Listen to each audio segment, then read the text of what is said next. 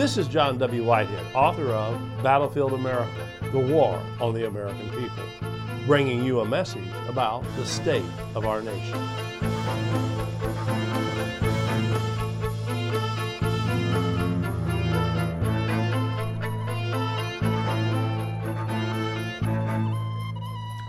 What I'm about to tell you is not another conspiracy theory. That is, the U.S. government is working hard to destabilize America.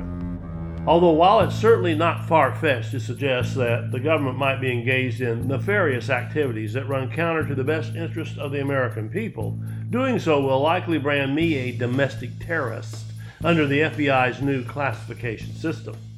Observe for yourself what's happening right before your eyes. Domestic terrorism fueled by government entrapment schemes. Civil unrest stoked to dangerous levels by polarizing political rhetoric. A growing intolerance for dissent that challenges the government's power grabs. Police brutality tacitly encouraged by the executive branch, conveniently overlooked by the legislatures, and granted qualified immunity by the courts. A weakening economy exasperated by government schemes that favor none but a select few, the millionaires and the billionaires and overt embrace of domestic surveillance tactics if Congress goes along with the Trump administration's request to permanently reauthorize the NSA's deactivated call records program. Heightened foreign tensions and blowback due to the military industrial complex profit driven quest to police and occupy the globe. As you can see, the seeds of chaos are being sown, and it's the U.S. government that will reap the harvest. Mark my words, there's trouble brewing, big trouble. Better yet, take a look at Megacities, Urban Future, The Emerging Complexity, which is a Pentagon training video created by the Army for U.S. Special Operations Command. This training video says a lot about the government's mindset, the way it views the American people, and the so called problems that the government must be prepared to address in the near future through the use of martial law, believe it or not. Even more troubling, however, is what this military video doesn't say about the Constitution, about the rights of the American people, and about the dangers of locking down the nation and using the military to address political and social problems. The training video anticipates that all hell will break loose by 2030. That's barely a 10 short years away. And that means the future is either here or it's ahead of schedule. And folks, it looks like to me it's ahead of schedule. We're already witnessing in fact, a breakdown of society on virtually every front. By waging endless wars abroad, by bringing the instruments of war home, by transforming police into extensions of the military, local police, by turning a free society into a suspect society, by treating American citizens like enemy combatants, by discouraging and criminalizing a free exchange of ideas, by making violence its calling card through SWAT team raids and militarized police, by fomenting division and strife among the people, by acclimating the American people to the sights and sounds of war, and by generally making peaceful revolution all but impossible. The government has engineered an environment in which domestic violence is becoming almost inevitable. The danger signs are screaming out a message. The government is anticipating trouble, and read that to mean civil unrest, which is a code for anything that challenges the government's authority, wealth, and power. According to the Pentagon's training video created by the Army for the U.S. Special Operations Command, the U.S. government is grooming its armed forces to solve future domestic, political, and social problems. What they're really talking about is martial law, packaged as a well meaning and overriding concern for the nation's security.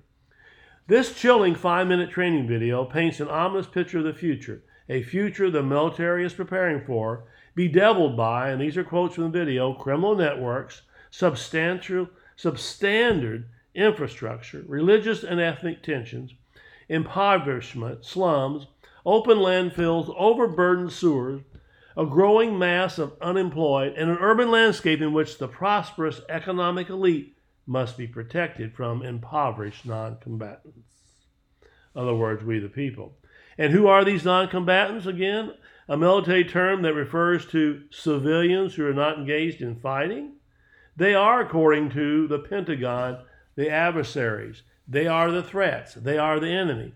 They are the people who don't support the government completely, people who live in fast growing urban communities, people who may be less well off economically than the government and corporate elite, people who engage in protests protected by the Constitution, supposedly, people who are unemployed, people who engage in crime, in keeping with the government's fast growing, overly broad definition of what constitutes a crime. In other words, in America today, anybody can be a criminal.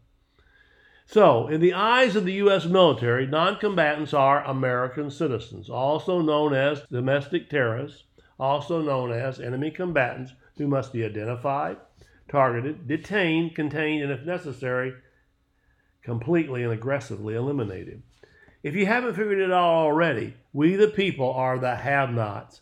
Suddenly it all makes sense.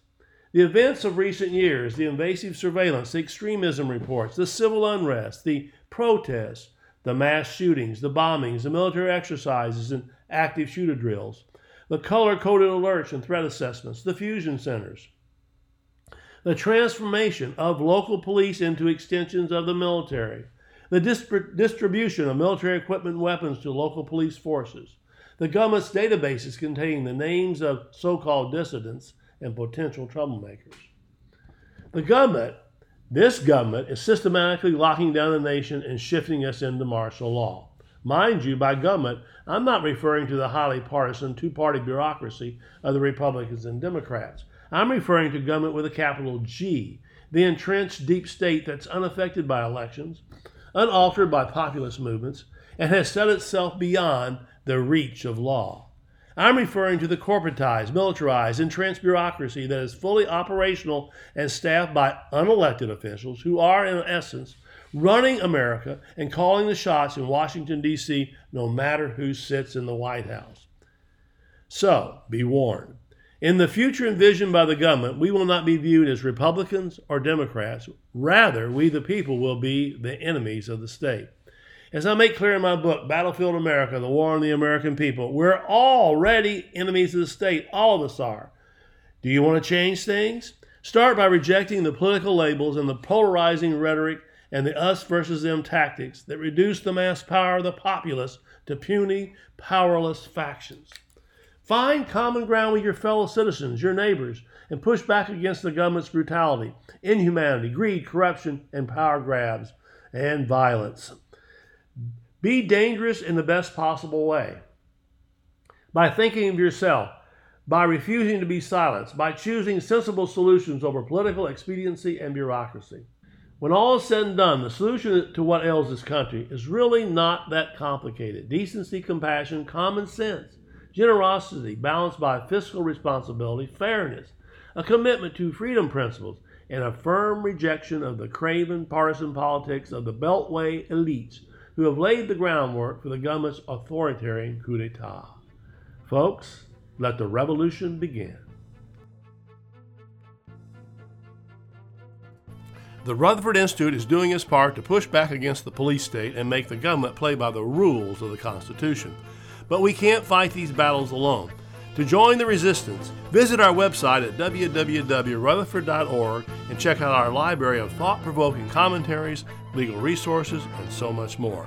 Subscribe to our email alerts, and I will send you my weekly commentary, Rutherford Press alerts, and a weekly rundown of pertinent headlines and news articles to keep you apprised of the growing threats to our freedoms. And finally, if you are able, please consider making a tax deductible donation to the Rutherford Institute by again visiting us online at www.rutherford.org or donate using PayPal. Your donation allows the Rutherford Institute to push back against the government's power grabs, corruption, and ongoing assaults on the Constitution. Together, we can make America free again.